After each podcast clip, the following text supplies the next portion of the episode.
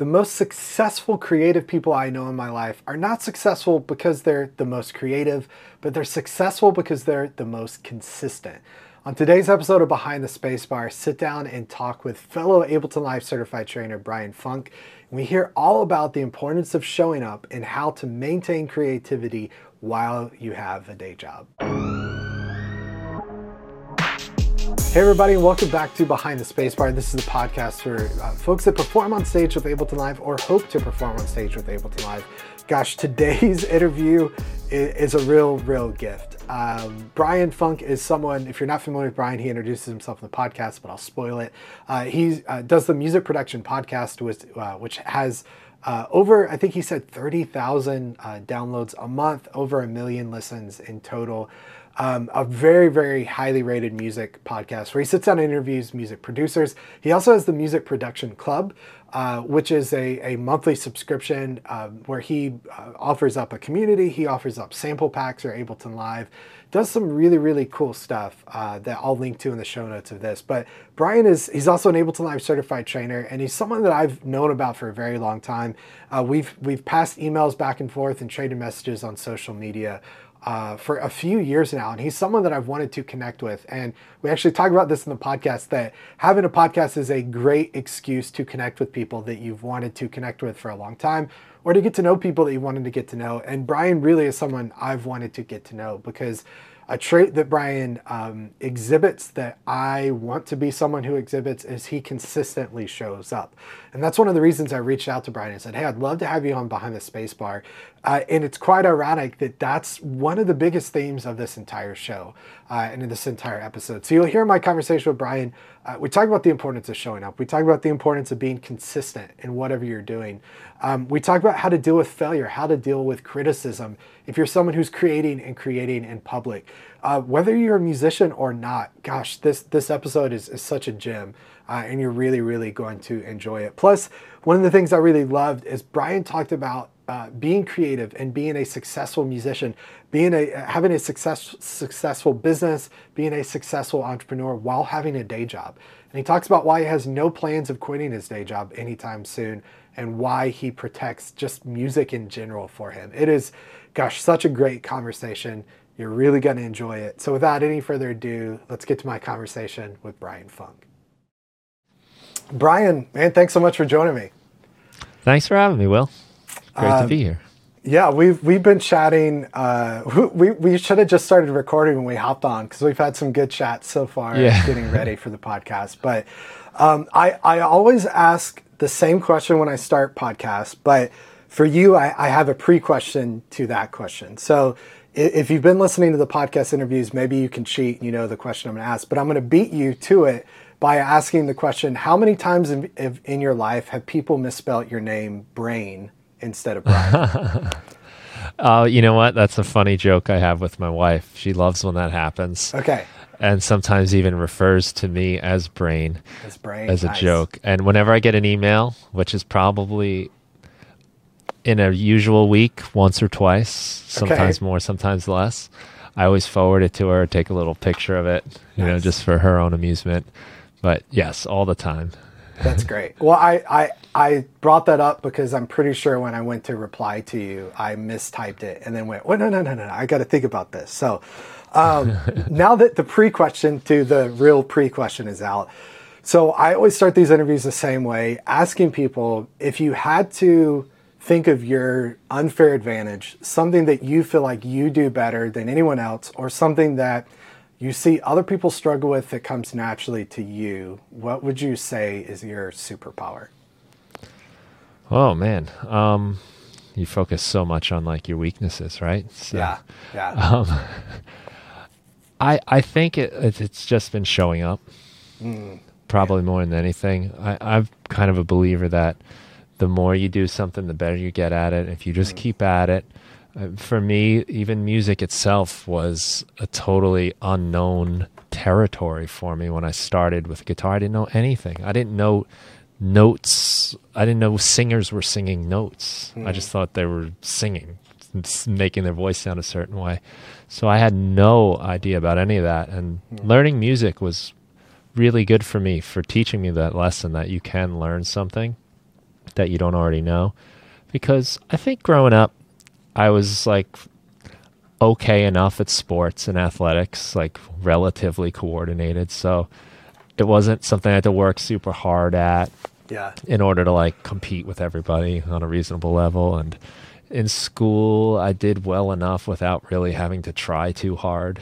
Hmm. You know, got my like B pluses just by showing up. So I didn't have to, I didn't get to learn that hmm. through anything until really music came along and I realized like I didn't know anything. I was 14, so you know, you already had friends that were very musical and talented. And it seemed like the kind of thing to me that you either had or you didn't, and I just assumed I didn't.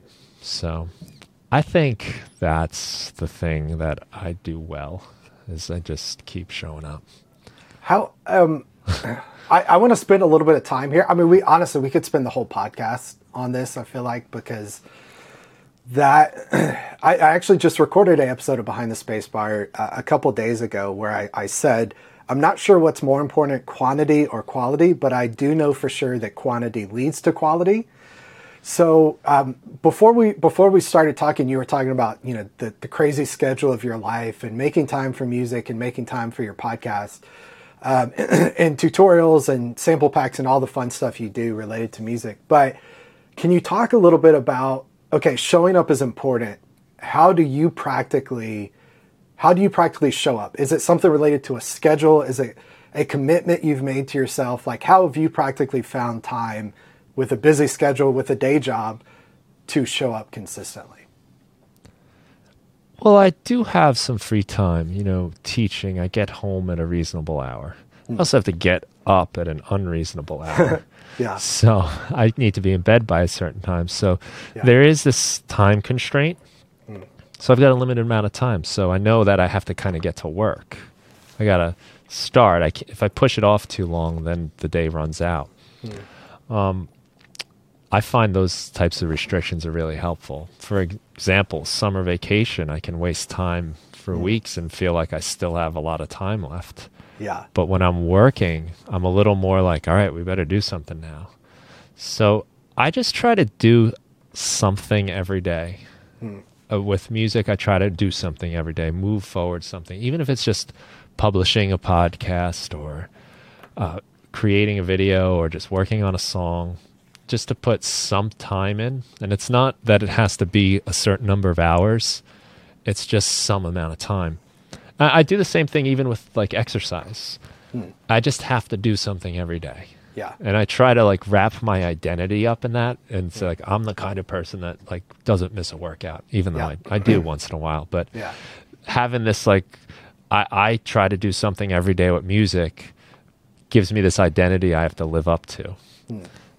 And that's, really it. So it's, it's like, it's the amount of times I show up, not how long or even how good Yeah. the work is. Just that I'm, I've just believed that if I do it enough times in a row, it eventually adds up. Yeah, that's really good. I mean, that takes me as you're talking, I feel like it's almost like the audiobook version of Atomic Habits and just the whole idea of you don't rise to the level of your goals, but you fall to the level of your systems. And Yeah. um, everyone listening to this, if you haven't read that book, I mean, James Clear kind of takes all these ideas from other people and, and, and synthesizes them into to one kind of nice tight package, which is great.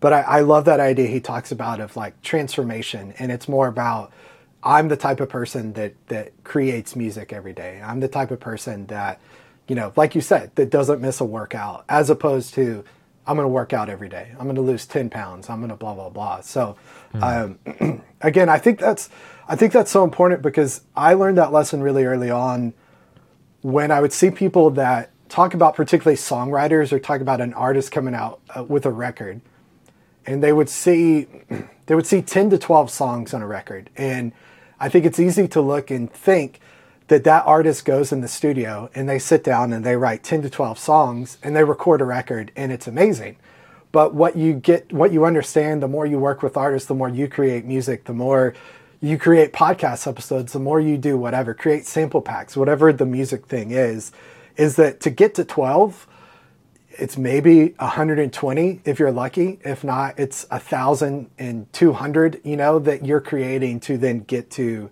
that 12. So it is that like that consistently showing up. And I love. I mean, I am. I'm a Seth Godin devotee. Everything Seth Godin writes, it's like that's my, you know, he's my guru. If I had to pick a guru, it's Seth Godin, and um, just his whole idea of like consistently showing up and doing the work. I mean, that's his whole kind of mantra. The Steven Pressfield, put your ass in the chair, you know, just like do the work. Like that's the thing, you know, that's the thing that unlocks the ability to consistently create is just showing up. Those are three people I love, all three of them. Um, That's awesome. Steven Pressfield always comes up. I've read all of his stuff, and I get an email or uh, no, yeah, I get a notification of Seth Godin's blog every day. Yeah, me and, too. Uh, yep. And I read uh, Atomic Habits over the summer, That's awesome. and a lot of that really clicked with me.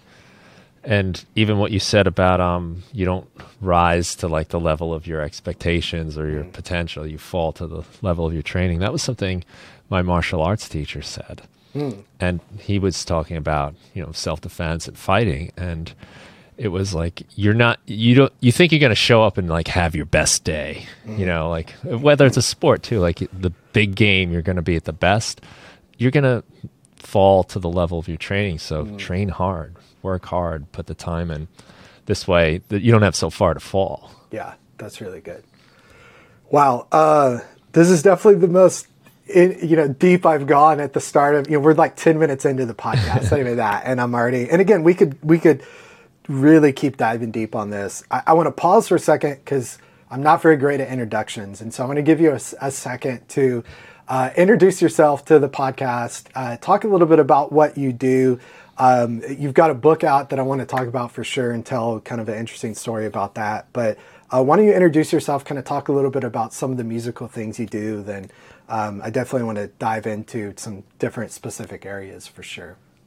Sure, I relate to that so much from my podcast. I, I host the music production podcast, and um, I often do the same thing. the, the podcast almost starts before we can hit record. you That's know, right. You get excited to talk, and, and we spent a few minutes talking before we started anyway, but I think we also are very familiar with each other's work, even though we haven't had a chance to talk like this before. But um, I'm Brian Funk. I'm a musician, producer, educator. I'm also, like Will, a Ableton certified trainer. I teach a class at Berklee online. Um, I kind of got into this by sharing my work on my website of creating music and Ableton Live packs. And again, to speak to consistency, when I released that first pack, it was like 2011. And I got it shared by Synthtopia.com. Oh, cool.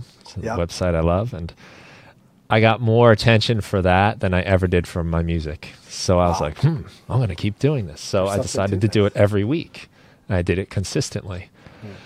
And that was really smart because it kept me working on music. And at that time, a band had just broken up, played in rock bands my whole life. And, you know, with a band, you have like rehearsal time and it's on a schedule. It has to be really if you ever want to get more than two people together at once.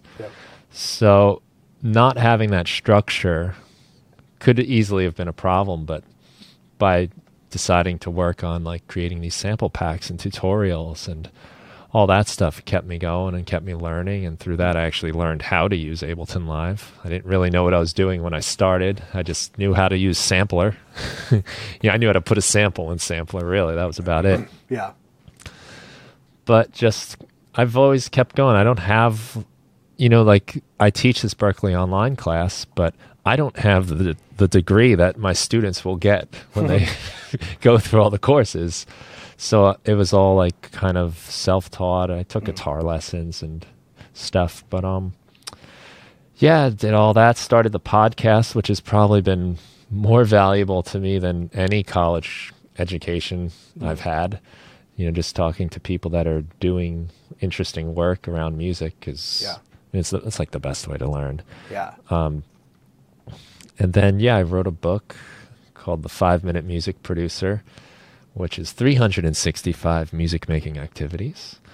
And that again was like a consistency thing. Like I hmm. just kind of equated it to my day job, which is high school English teacher, where I have to come up with a lesson every day for those classes, and a lot of hmm. times it's a writing prompt or something. So it's like if I could do that here, I could do this with music. I started just coming up with short activities, and again, to speak to consistency. Um, mm. sometimes it's hard if you tell yourself, "I need two hours to do music today.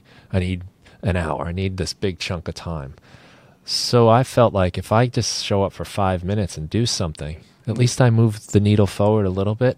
And odds are I get sucked into it anyway. Yeah. For me, getting started is always the hardest part. Even though I love making music, it, maybe I'm like scared of it or something, mm. but I can do every household chore I can think of before I'll start making music That's right. for some reason. Like Yeah. the creative act is scary, I guess. And but if I tell myself just five minutes, just do it for five minutes, I'm like, Yeah. okay, that's not too bad. You know, like it's like a commercial break on TV. So Yeah. the idea with the book was to make those short little activities and you know get people going. So I, so I started doing them one a day Hmm. until I had a year's worth. How how long did uh, did you literally write it over a year's time? Almost. Okay. Um, when I first started coming up with them, I had a lot of ideas off the top of my head, so I probably did like 30. Yeah. And then I was just keeping up, keeping up, because I was sending them out originally as emails. So I just needed to keep ahead of the emails. And every once in a while, the emails would catch up to me and I have to bang a few out. Yeah. But I wound up, it was probably about 10 months total from when I started. Okay. But again, it, I didn't know it was going to be a book when I started it. It was just activities that I was sending out through emails. And then after a while, I was like, hey, this would be a cool book. Yeah.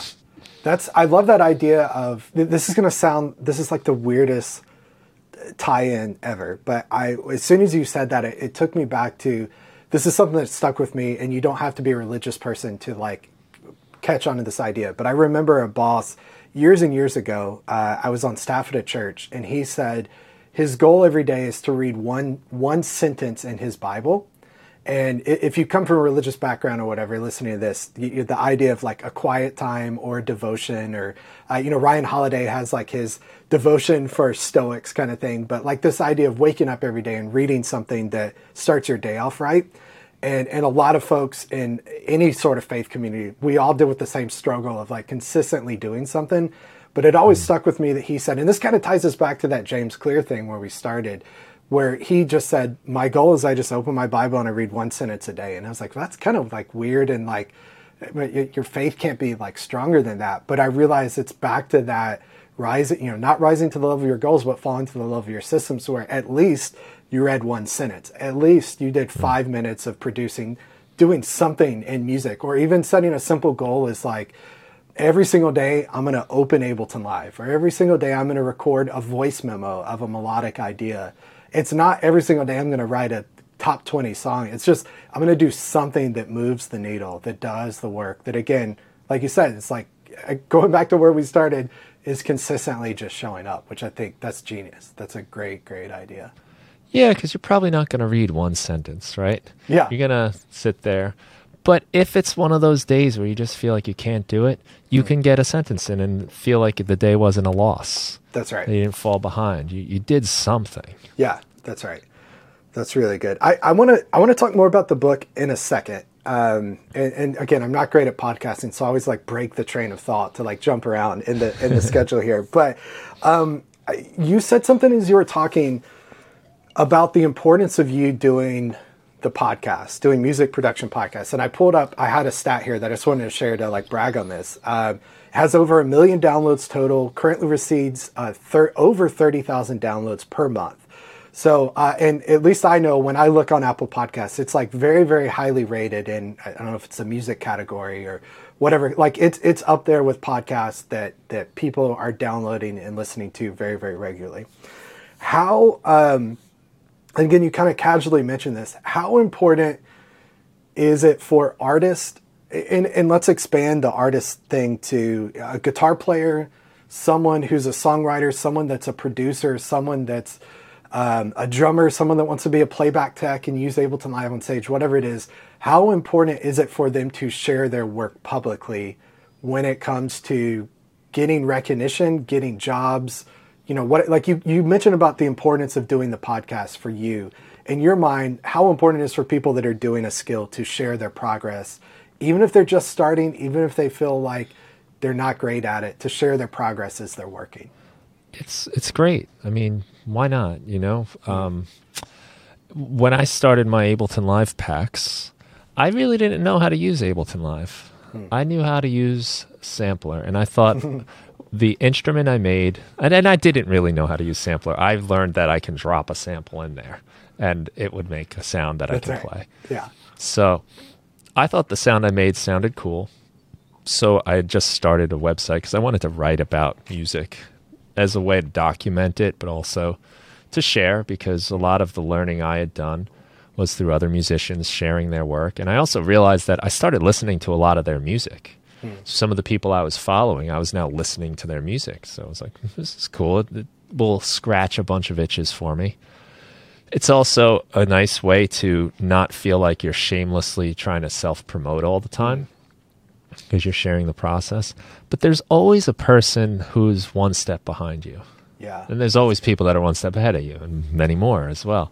So if you even know how to do anything, you could be of value to somebody that's just starting. And sometimes that beginner way of looking at things is really much better for somebody that's new than somebody that's been doing it a long time. You kind of forget what they went through. Well, my grandmother got a computer in probably the early 2000s. I'm trying to show her how to do email. I'm like, all right, just just move the arrow there and click on it. And she's like, what? Click? Click. yeah, that's good. Move the. So she didn't know that moving the mouse corresponded with the arrow on the screen. Hmm. She just had. She didn't play video games like I did, so she didn't have any of these background experiences with electronics. It was just completely new, hmm. and it made me realize, oh yeah, well, okay, okay. Let me. So you have these icons represent the thing you want to do, and you yeah. have to push the button that's click you know just those ex- explanations. Whereas i'm sure if like say one of our friends had just got a computer she'd be able to go through that with her more naturally. Yeah. And i think that's like so many other things. Share your work. I mean if nothing else I mean, and odds are in the beginning no one's going to see it anyway. Yeah. And that might make you say well then so what? But it also makes you reflect on what you're doing. And that that's part of the process. We learn, you know, athletes after the game is over, they watch the footage. Yeah. It's not because they hope they won this time after a bad loss. Maybe if we watch it again, we'll win, you know? It's because they want to see what happened and so they can learn and fix things. And when you're reflecting on what you're doing by documenting it, it can help you grow. Yeah. I, I think it's great. I mean, why not really? Um, even just as a personal diary of your experiences so you can yeah. look back six months from now and say like wow i've come pretty far. Yeah. That's that's really good because i love the i love the note that as you were talking i was just thinking of the phrase of like beginning is a gift and like being a beginner is such a gift that it's really frustrating when you're beginning because you just want to get to that end point when you've got it mastered. But it is true that like we forget what we've forgotten. And as, as a teacher in particular, like I get better as a teacher when people comment on YouTube videos. And I'm not a teacher in the sense that you're a teacher where I'm like yelling at kids and have to manage a classroom, but teaching a concept and taking something that's complex and making it simple. I am I am served greatly when people comment on a YouTube video. And someone did this somewhat recently and was like, I, am thankful for what you did, but you didn't explain. Um, you know, I'll, I'll spared the technical details, but like, but you didn't explain what happens after that. And I thought, mm. well, of course you know what happens. At, like everyone knows what happens after that. But their comment made me realize, like, no, I I do have to think through the lens of someone that's just starting, as opposed to assuming that people have the same knowledge that I have, that I don't have because I'm a genius. I just have because I've done it for a long period of time. Um, mm. and, and so, yeah, just that process of beginning, I think, is super important. And um, and I love Seth Godin quoting, uh, I guess Steve Jobs is the first uh, of that, but real artists ship, and just that idea of shipping your work work consistently, whether people are seeing it or not, is is makes you better, and it's just an enjoyable way. And like you said, uh, it's a great way to document the process and to document your progress as you're you know, it, it would be amazing for me to see, and I've never seen anyone do this. May, you know, if you know differently, correct me, but it would be amazing to see an artist say, hey we're starting to write for the next album and we're gonna we're gonna share every single song as we're writing it in real time you know copyright i guess is an issue but it's like we're gonna write a song and then share the demo of the song as we work towards the album it would mm. be hmm. amazing to be through that whole process as opposed to just here's the album yeah, I, I, mean, I love that kind of stuff. I love the, the Beatles uh, Get Back documentary. Mm, yeah, like eight hours of them doing just that. And, yeah, um, I love like the demos from artists. Um, it's it's that could be a cool way, a cool market mm. marketing tactic for you to get people interested to just want to see it. Um, yeah, it's it's why not, you know? Yeah. Um, I think it's helpful for everybody, and there's also something about when you're a beginner that you don't know the rules and you mm. don't know the conventions and you don't know what you're not supposed to do. That's and good. a lot of times you do things in inventive ways. And I get that a lot from my students, whether it's music students or even in high school. Because I also have a music production club at the high school that we run, and oh, cool. you know, they do things like that you wouldn't think of. Yeah. And you can learn from that. I always feel like I learn the most. Um, it's important as you get better and learn in advance that you remember that you can learn from anybody. And mm. sometimes you get valuable lessons.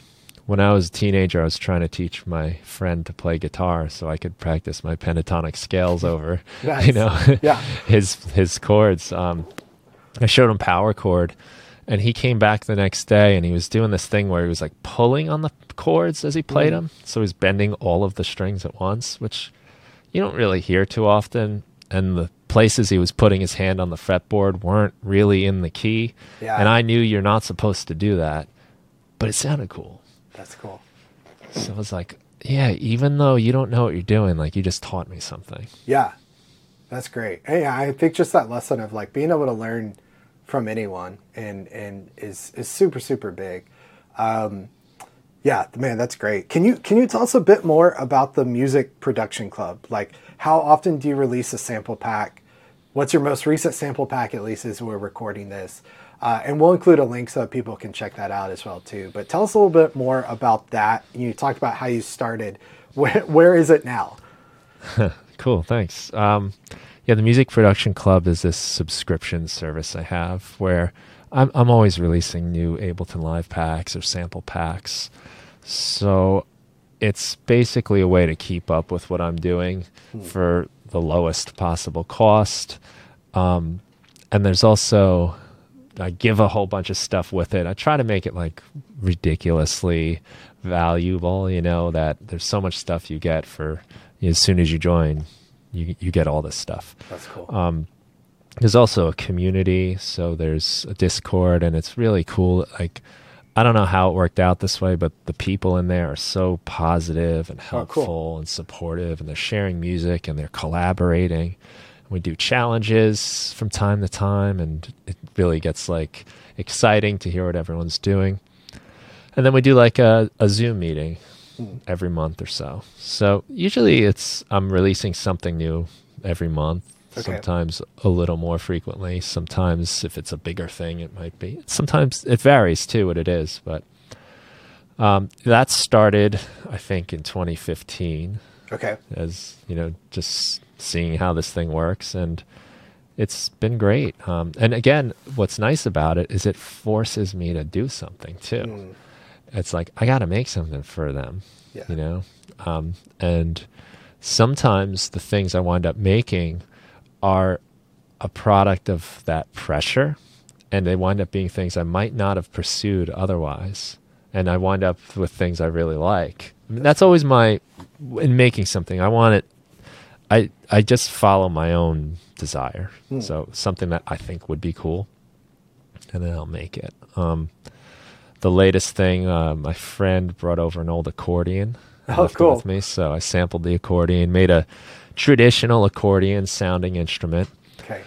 Which that one I have for free download. Um, but then there's another side of it that's you can buy or you get it with the club where I tried to make more exotic sounds. So mm. that it's called accordion and beyond, and this is the beyond part where that's cool. They're like synth type sounds and percussion sounds, and just how far can I take this instrument? Yeah, and um, that's something that kind of fascinates me to no end with sampling and building instruments. Is what can I get out of this? How far can we take it? That's really cool. Um, I I know this is like a music thing, so everyone listening, I apologize, but I want to I want to geek out and talk shop just for a second from a business standpoint, um, because you could say I am Brian Funk, sound designer, LLC extraordinaire.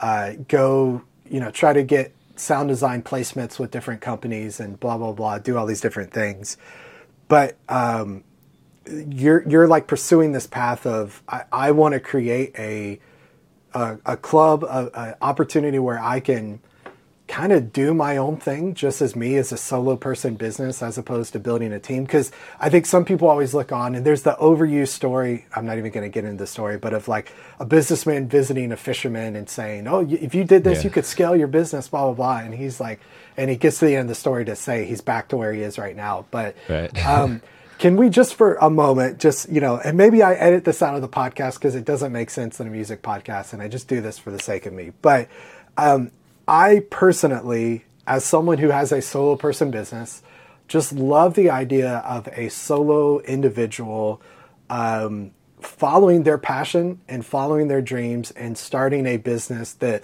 provides some sort of financial incentive to them, you know, on top of like stuff they love doing. Can you talk a bit about the not business side from a revenue standpoint, but business side from like the decision to to do it the way you're doing it versus like, hey, Will, you want to make a sample pack and I'll release your sample pack and I'll give you 30% and cutting deals left and right and doing that sort of thing. Like why why are you why are you doing it the way you're doing it and what are the benefits of doing it that way?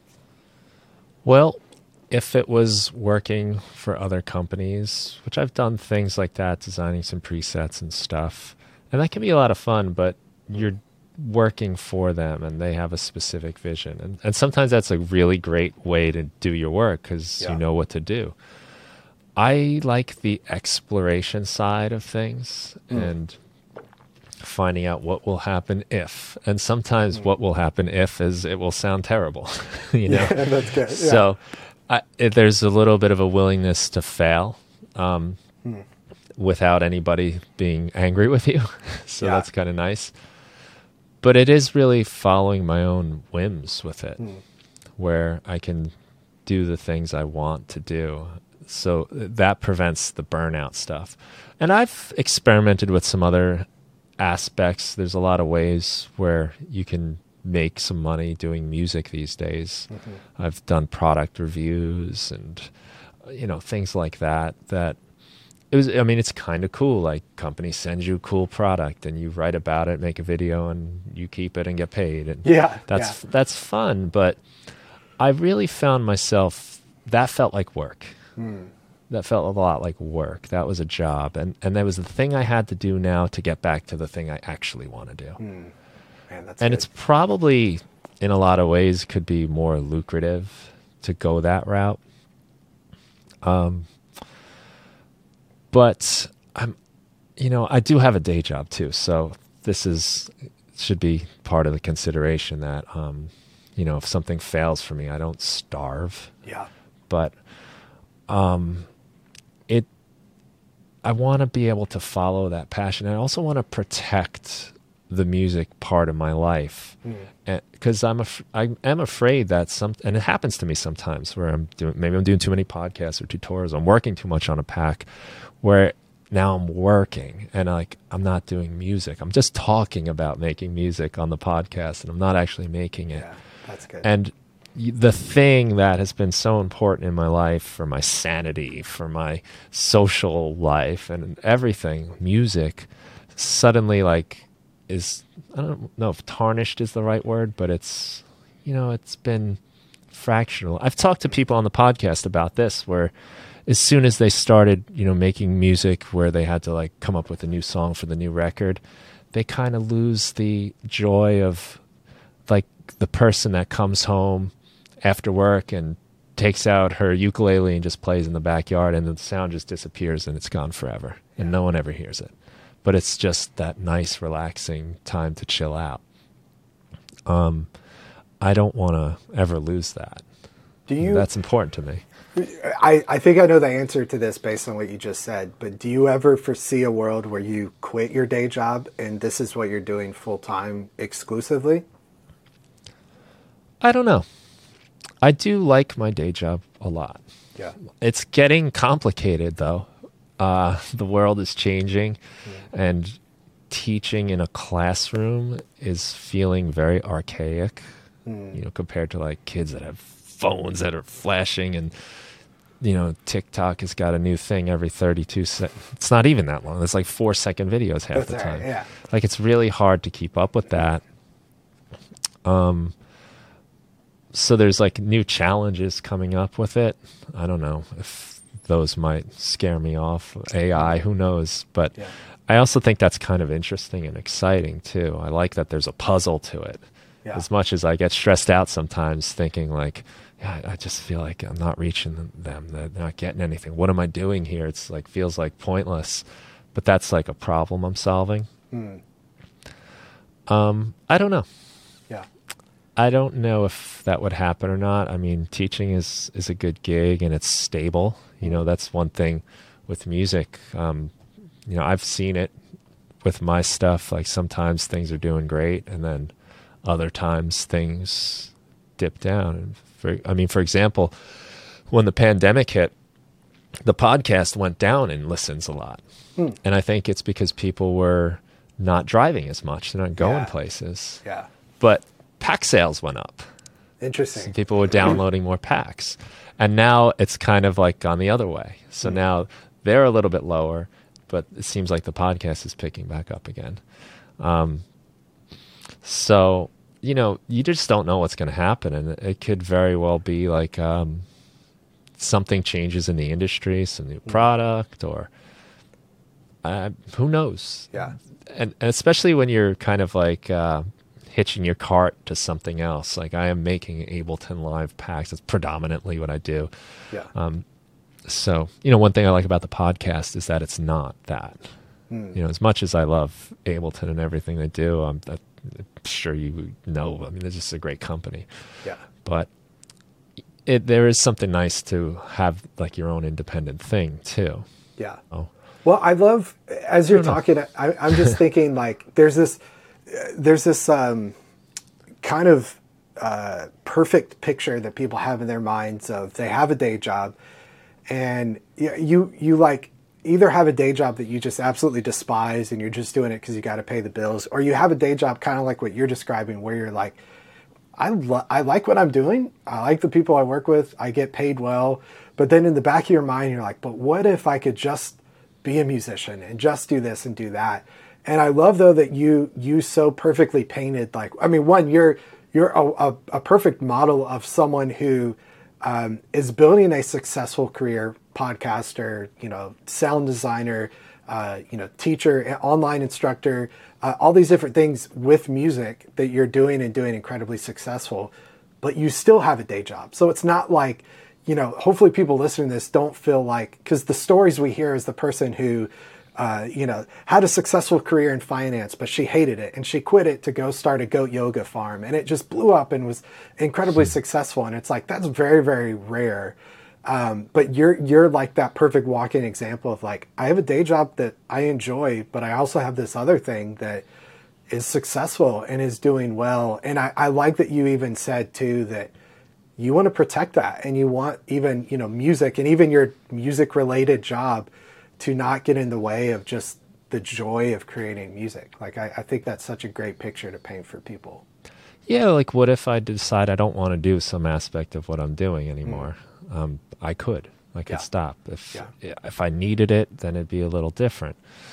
And it would have to take, I guess, for me, there'd have to be a big swing. There'd have to be like some kind of really interesting opportunities open up musically, and probably at the same time would have to also be a loss of faith in education systems yeah. and that kind of stuff. Um, I think as far as education goes, for me, um, the real value I get out of it, honestly, isn't like teaching them how to use a semicolon or new vocabulary words.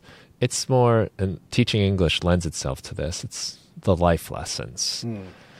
We can read a book and talk about the characters and then talk about life and those things are more important to me. And I think that's really the valuable takeaway from most books too, not, you know, who killed Piggy in Lord of the Flies. yeah. But but like what happens what's the message of this? What's what happens with society when there's no law and order, there's no rules? Is, can we function or mm-hmm. do we turn into Lord of the Flies? like those questions and how they apply to people's lives are also just more interesting to me too. So it would it would take like a big shift, but it's it's an important thing to think about for people because this idea that all you need to do is I mean quit my job or really anything is false. Yeah. Cuz it you don't need anything like that to happen to start to mm. try it out and make some movements and if it turns out that what you're doing is working and now like your day job's in the way and you you've got something going that would benefit from more time, then then maybe make those decisions at that point. Yeah. But don't fool yourself into thinking like if I quit my job st- and I start at zero, I'm going to start YouTube and become a YouTuber or whatever. Like that doesn't just happen. Yeah. That's it's a slow burn. It's a long build. Yeah.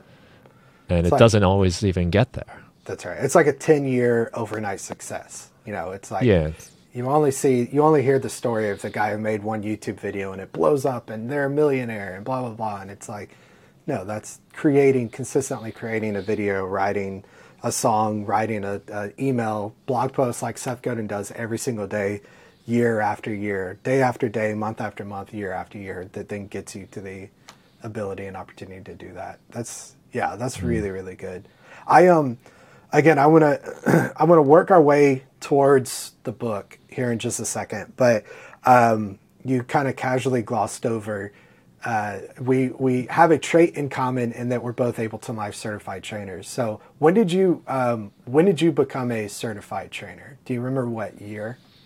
Yeah, November 2013. 2013. Okay, I think that's yeah. similar to when I was certified. I can never uh, I can never remember exactly. I, uh, maybe it was before, maybe it was around that time. But what do you, if you could take me back to there? Do you remember uh, why you pursued certification in the first place?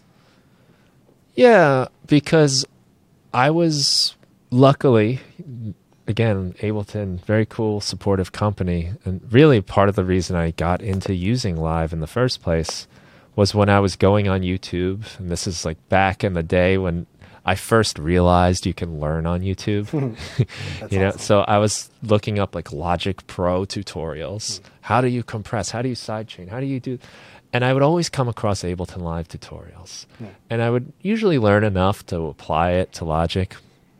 But after a while, I was like, well, what is this Ableton Live? I remember mm. I got a version of it when I had Pro Tools, like back in 2005, but I didn't understand what it was, and got into it. Um, so then when I started sharing my racks, um, they were tweeting it. They were oh, sharing cool. it too. And I was like, oh my God, you know, it was like I hit the big time, you know? Awesome. like Ableton tweeted this. It was really fun and exciting. So they were like, they kind of knew me. I was in their orbit and I was teaching a little bit. Like I would do like workshops once in a while here in New York. Um, and then I, I, sort of started to see these two separate paths in my life, things that I always thought as separate things, starting to come together a little bit. Like, wow, music and teacher. I never thought about that because music teacher, you think of like, you know, school band, saxophones, yeah. orchestras, yeah. marching band, and I had nothing to do with that my whole life, so that wasn't going to be me. Hmm. But these other things started popping up, and then I was like, yeah, you know, after learning live pretty rigorously for those like first couple of years I was using it. I was like, you know, what the heck? Let's see about this, Mm. you know, and just applied and went through the process. Do you, again, I'm taking you way back, but uh, I asked this question to my buddy Jeff Kaler, who, as I'm recording this, his episode will air on Monday. And Nice. he was like, man, you're taking me way back. But do you remember, are there any particular highlights from the certification event that stick out in your mind that you look back on, either with like sheer terror because they asked you something or like just pure joy of a really fun moment from the certification event? it was a great experience and it was probably the best professional development experience i've had as a teacher hmm. like of all the th- little meetings and workshops i've been to through my job Wow, it huge. was it really was. And and i haven't ever been in a situation where there's a lot of critique going on. You know where you're critiquing others they're critiquing you. People from ableton are critiquing you you know. People like you know because you've seen See the them on like yeah like you like so um it, that was a really that could be a really nerve-wracking experience but they did it in such a way where it just felt so comfortable hmm. and it it was genuinely helpful they were trying to help Yeah. Um, and I took a lot away from that. You know how you can, like how I've been in art classes where you do critiques and it's scary, and hmm. this was just done so well.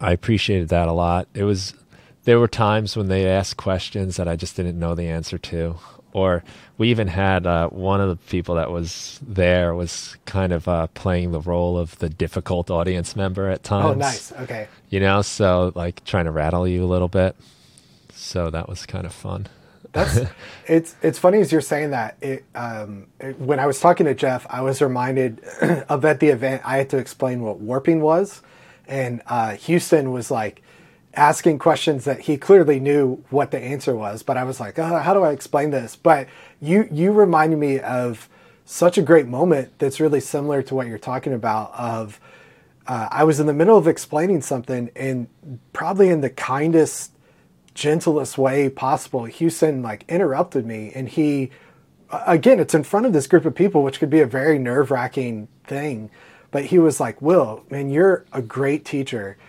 but sometimes you get so lost in like you get so psyched on what you're showing us that you forget that you're like supposed to take us somewhere. And so along the way you're like showing us how you made this pad and you're like super pumped on it. And we all like are joining in in your enthusiasm. But this conversation was about you know how to load an instrument rack into ableton live and 20 minutes later you're like so that's how i made a pad. And um, i forgot about that till that very moment you said that because it took me back to him. I mean that's something i'm still working on but that took me back to such a like gentle way to accept you know feedback in front of a group of people that i was like yeah that's huge. Like for him to pinpoint that and to draw it out and do it in a way that doesn't make me like instantly put up my defenses that's mm-hmm. that's a skill. Yeah that's really good. Yeah they really had it down to an art at mm-hmm. ours. Um, and you know the other people that i was going through the event with we bonded you know mm-hmm. we're going through this difficult thing together. And it, it wasn't like a competition like only the Yeah. best two get through. So Yeah. you know it's nothing like that. So it was very communal and everyone was there to help and that could have really been a situation that was much different. With Yeah. with just a few tweaks it would have been scary hellish and you know just awful. But it was really done well so. Yeah that's and, and you know like people might not know but they're not teaching you how to use ableton live. That's not the point. It's it's more of, about teaching and and that stuff. And for me as a teacher you know i i felt like i was kind of good at that already but i learned so much you know, a lot of things that i took to my regular job That's really good. I um I want to start to wrap up our conversation talking about again going back to the book. And it's it's something you very recently, as we're recording this, have released. Um, I uh, I I was really uh, one impressed with your candor and your humility uh, by an email a couple months ago. Maybe I don't even know exactly how long ago it was, um, where you shared an experience with the book that I, I don't want to steal the thunder because I'd love for you to kind of tell some of this story, but um, some of us are so afraid of failing that we never start. And then what you realize is that failure, is, you know, I said this, I think, in recording a podcast like a, a, day or so ago, so it's still fresh in my mind. But like the, the journey and the path of success is, is basically paved by failures and mistakes. So it's part of the process. Um, but some of us, again, are so afraid of even starting because we're afraid we may potentially fail. But then people that are doing the work and consistently showing up realize you're going to fail can you explain? And I'm super excited that you have it there for people watching YouTube to actually see this. Can you explain um, the, the the book cover fiasco and um, what kind of happened with you when you released uh, your your brand new book, kind of the first edition, if you will? Yeah, this is fun, and and this is a good make lemonade out of lemons story, I guess too.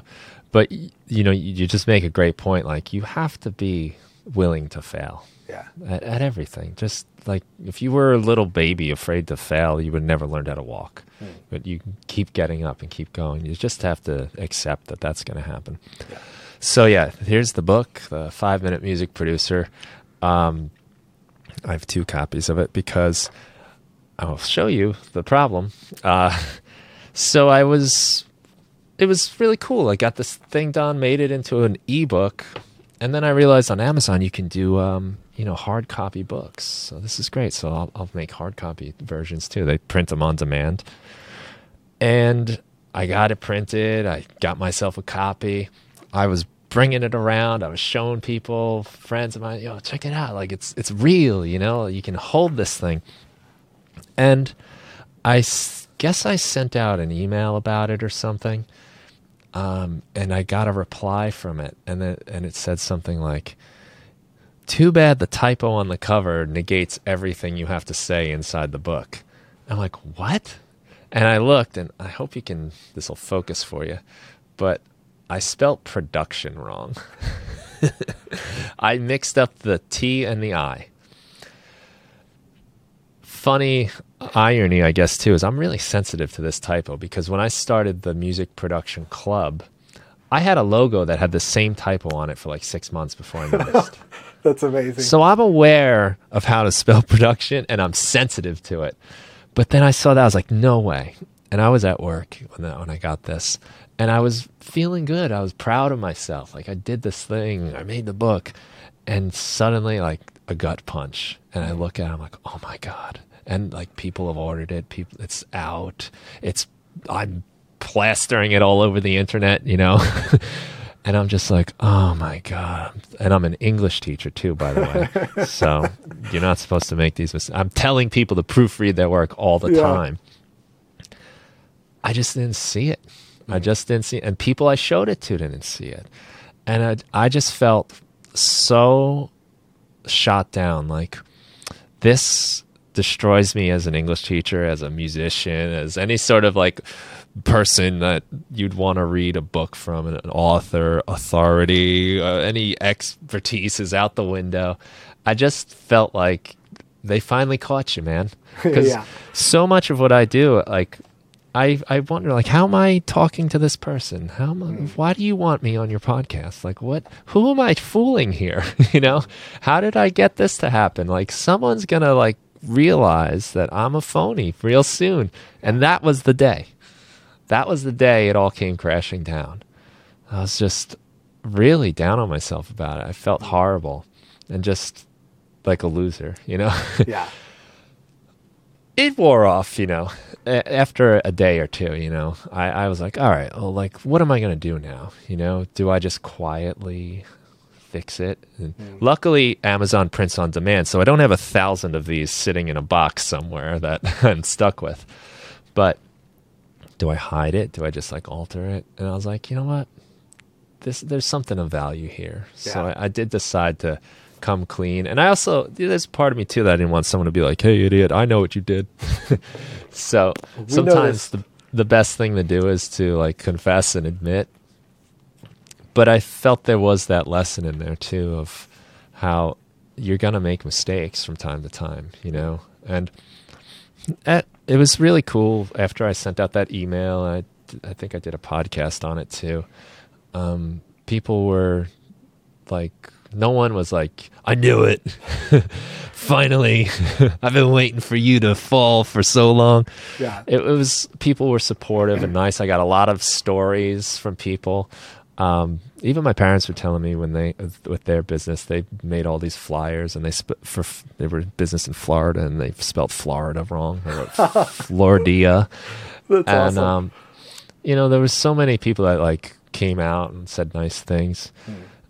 but it was well for one it's like a good ego check. You know, just just remember, you know, you, you might be proud that you wrote a book, but you're still a, an idiot like the rest of us. and it it was a good chance too to just say like like I I, I lived, I survived, you know, and other people have said the same thing. So you can always correct course. You can Yeah. always fix it. And um, just because that one word is wrong doesn't mean the whole thing is garbage. Doesn't mean I'm garbage. Yeah. But for that moment, I did. I felt like it was proof of all of my like deepest fears. The the inner critic was right, and yeah, your whole life you've just been fooling people, and you're probably going to get fired from your job now, and everyone finally figured you out. I I love that. I mean, I think all of us deal, whether we admit it or not, we all deal with imposter syndrome and that idea.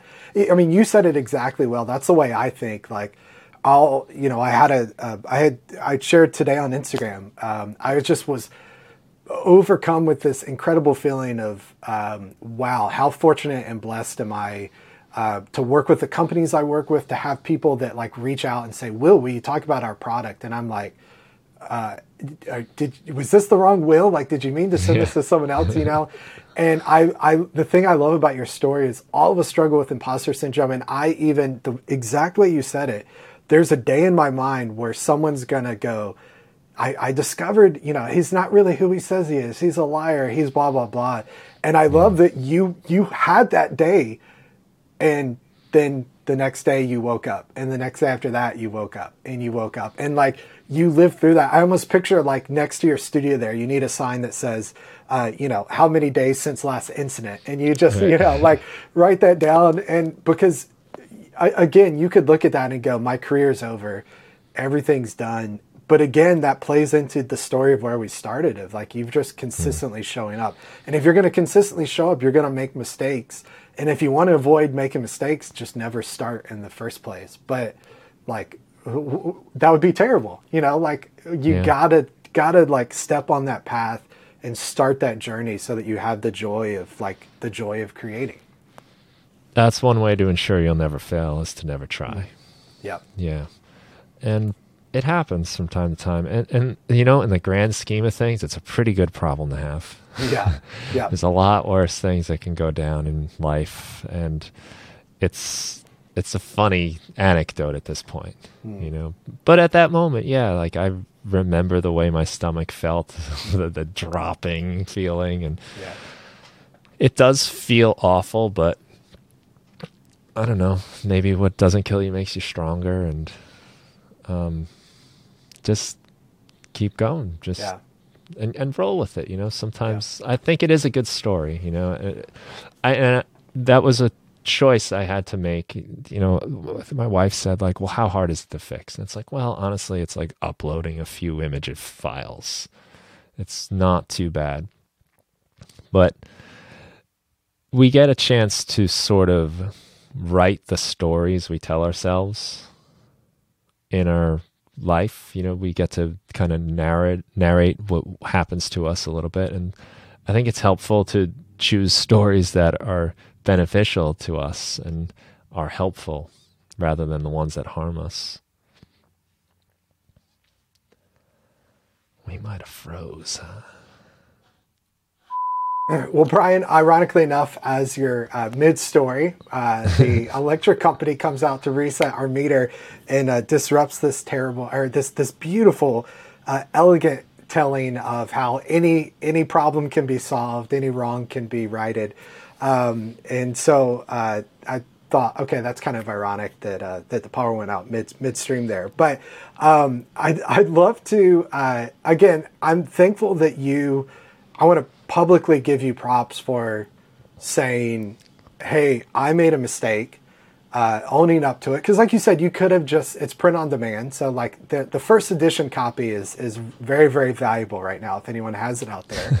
Uh, don't list it on ebay or maybe list it a few years later. But um, you very easily could have fixed it and no one except for that one guy probably would have ever known.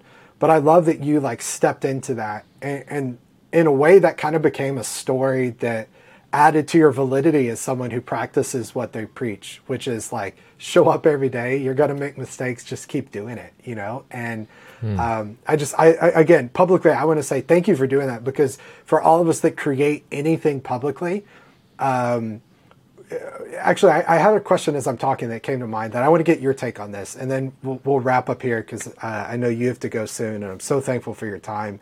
But um, how do you, as someone who creates content publicly, how do you deal with criticism? There's going to be criticism from time to time, so you have to just know it's coming. Yeah. And and that's so many things in this process. Like when you're making music, even you're gonna have the self critic. There, no matter how much I'm feeling a new idea, I got a new guitar riff, or I'm working on a song, and it's just like, yes, this is awesome, this is the best thing I ever made.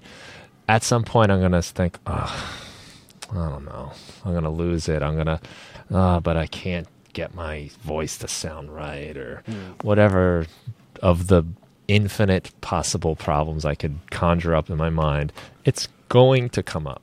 Yeah. So you have to just accept that, right? So um, when this person told me that I had this error, you know, they said it in this kind of snarky way, like, oh, that negates everything. It's like I had a part of me that wanted to be like, oh, yeah, you know? Yeah. And like get aggressive and fight it. Um, but I never do that um, I've found that most of the time, if somebody does make some kind of comment, no, half the time you can just let it go. Yeah. Um, but I always try to address it in a kind way, hmm. um, in a way of understanding, um, and it almost always diffuses it. Hmm. And I had one email that always sticks out in my head a lot because it had a particularly crude insult that I'd never heard before. That was pretty creative. uh, it's probably not appropriate for this podcast, but again, I had that. There's that urge, you know, that ego thing kicks in, and macho something happens to you, and you're like, yeah, you know, you want to send it right back at them, and that's part of the sad thing about negative energy too, is it brings out negative energy in people. Yeah. But I responded with like, you know, I'm really sorry to hear that this is upsetting you so much. I I never that was never my intention. I'm trying to help and if there's anything I can do in a different way that would be better for you next time, I'd be interested to hear because I want to make the best stuff I can make. So just kindness and, you know, understanding and I got a reply that was like, "Hey, I'm sorry. I was in a bad mood, and uh, and to be honest, I've been following you a while, and I'm kind of jealous, and like all this stuff. Like, I didn't think you'd read it. It's like they don't know me, no, yeah. you know, as much as like even they might follow. Like they they don't really know me, so you can't take it personally. And I've found that either if you respond with kindness and understanding or don't respond. Sometimes the people will stick up for you. That's happened yeah. too. Yeah. But just send positivity. Because just as the negativity coming towards you inspires negativity in you initially, that's kind of like the initial reaction. Um, the positivity seems to do the same thing. It yeah. brings out the positivity, and I've I don't think I've ever had anyone double down.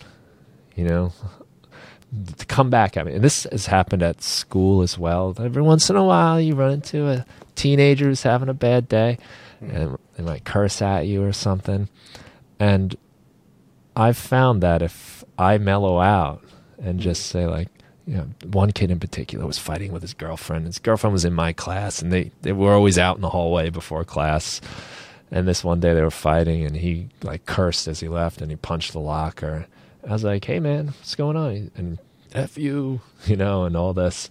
I was like, "Hey, hey, come come here, just relax." Like, it sucks fighting with your girlfriend, you know, and I've done it. Everyone's done it. No one likes it. It's horrible, but hang out here for a second because you're going to have more problems than just your girlfriend right now if you keep yeah. going through the hallway banging on lockers. yeah. You know, somebody else is going to see this and get mad and you're going to, you know, it's going to be worse. Mm.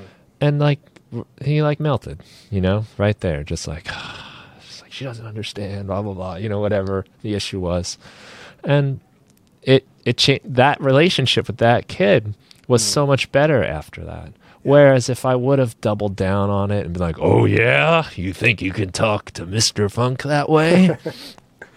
I'd have an enemy for life. You know, yeah. I'd, I'd be seeing you in the hallway and like dirty looks probably or stuff. Yeah. It's it's the better way to go. Yeah, it's not always easy to take the high ground, but yeah, it, I think that's the best way to approach it. Is either don't give it any attention or offer positivity and kindness. Yeah. That's really good. I love my wife and I are really big fans of Gary Vaynerchuk and Gary V. He like I don't I don't know you know what's in the water up there in Jersey, but he's just like the past six months he's just on this roll on just being kind to people, being kind to haters, you know, and just this idea of like um, and, and, the first time I saw it, he was like in a live stream and someone said something negative and he like zeroed in on it. And I think our tendency is, I, I've even felt a difference in me of like my tendency used to be to mock people that made bad comments and then like my crowd would kind of sometimes hop on and like comment back to them. I'm like, no, that's not what I intended.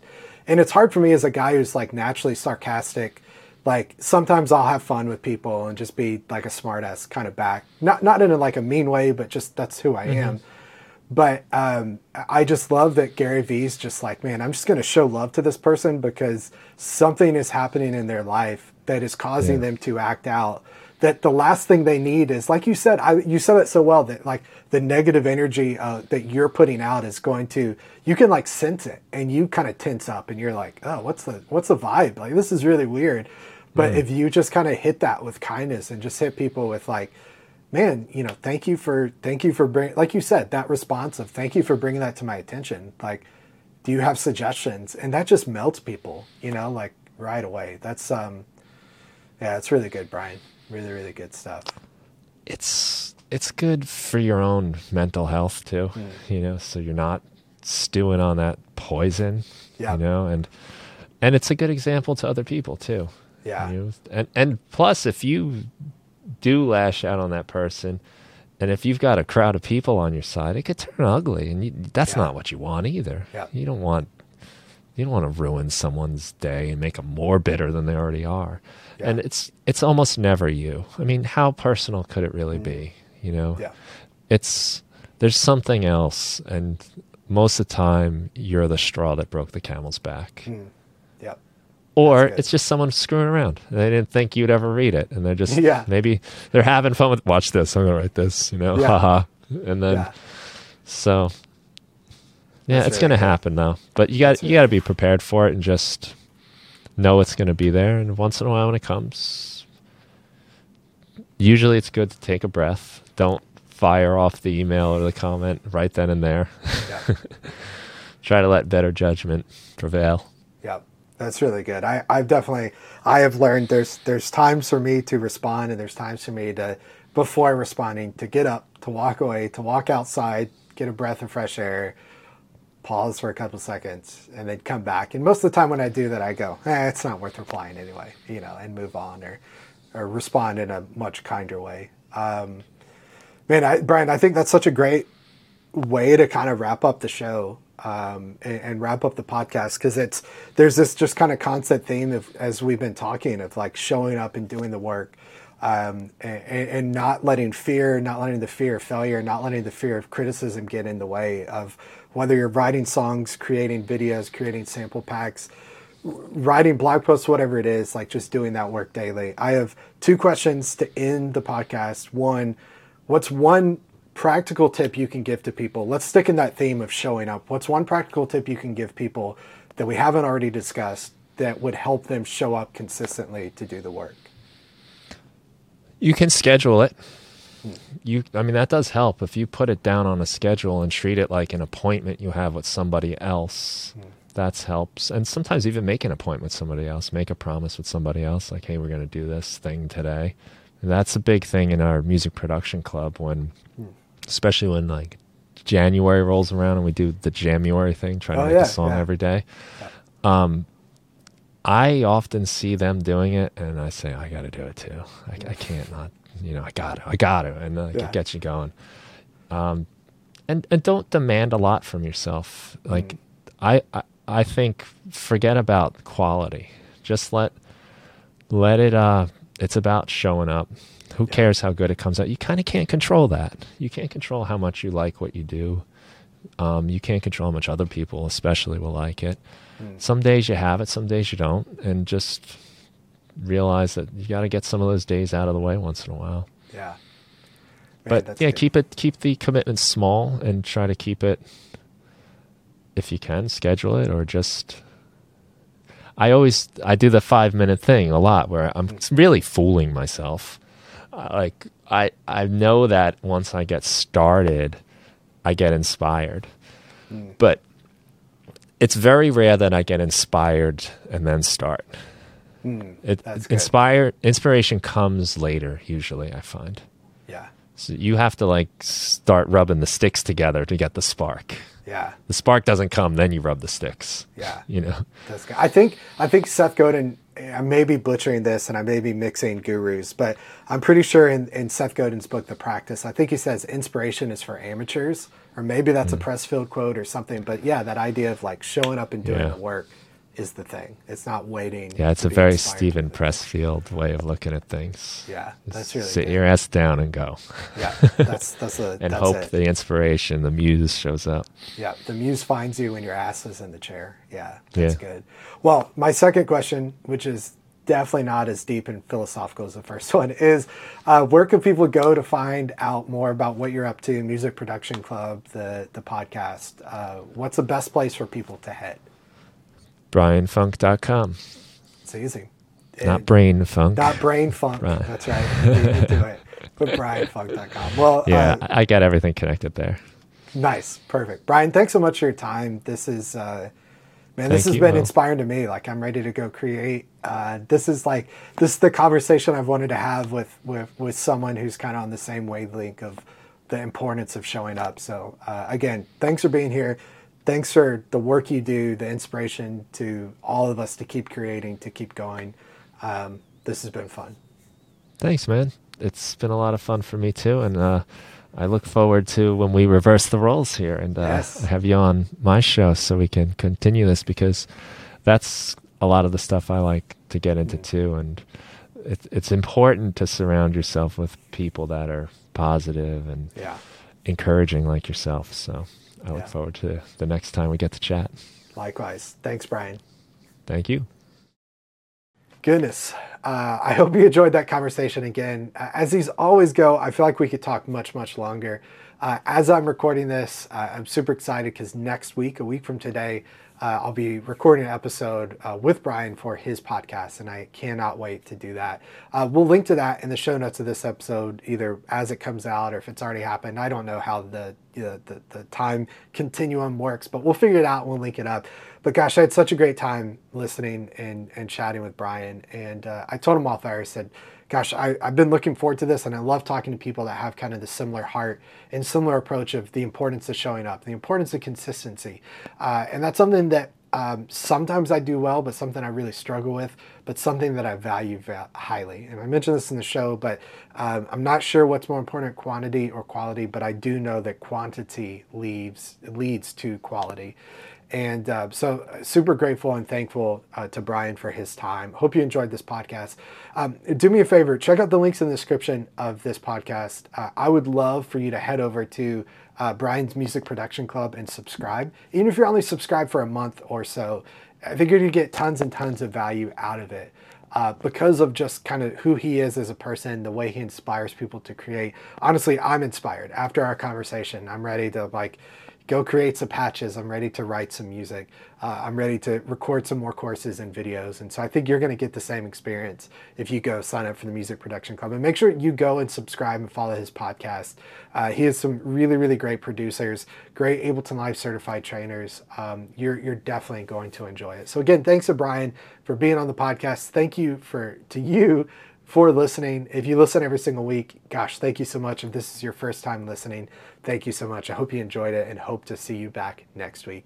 If you're watching on YouTube, you know the drill. Make sure to subscribe and enable the bell icon so you see when episodes like this go live and when you see when tutorials go live. And if you're listening on Apple Podcasts or Spotify, uh, do me a favor, follow, subscribe to the show, and if you enjoy it, then leave a rating or review.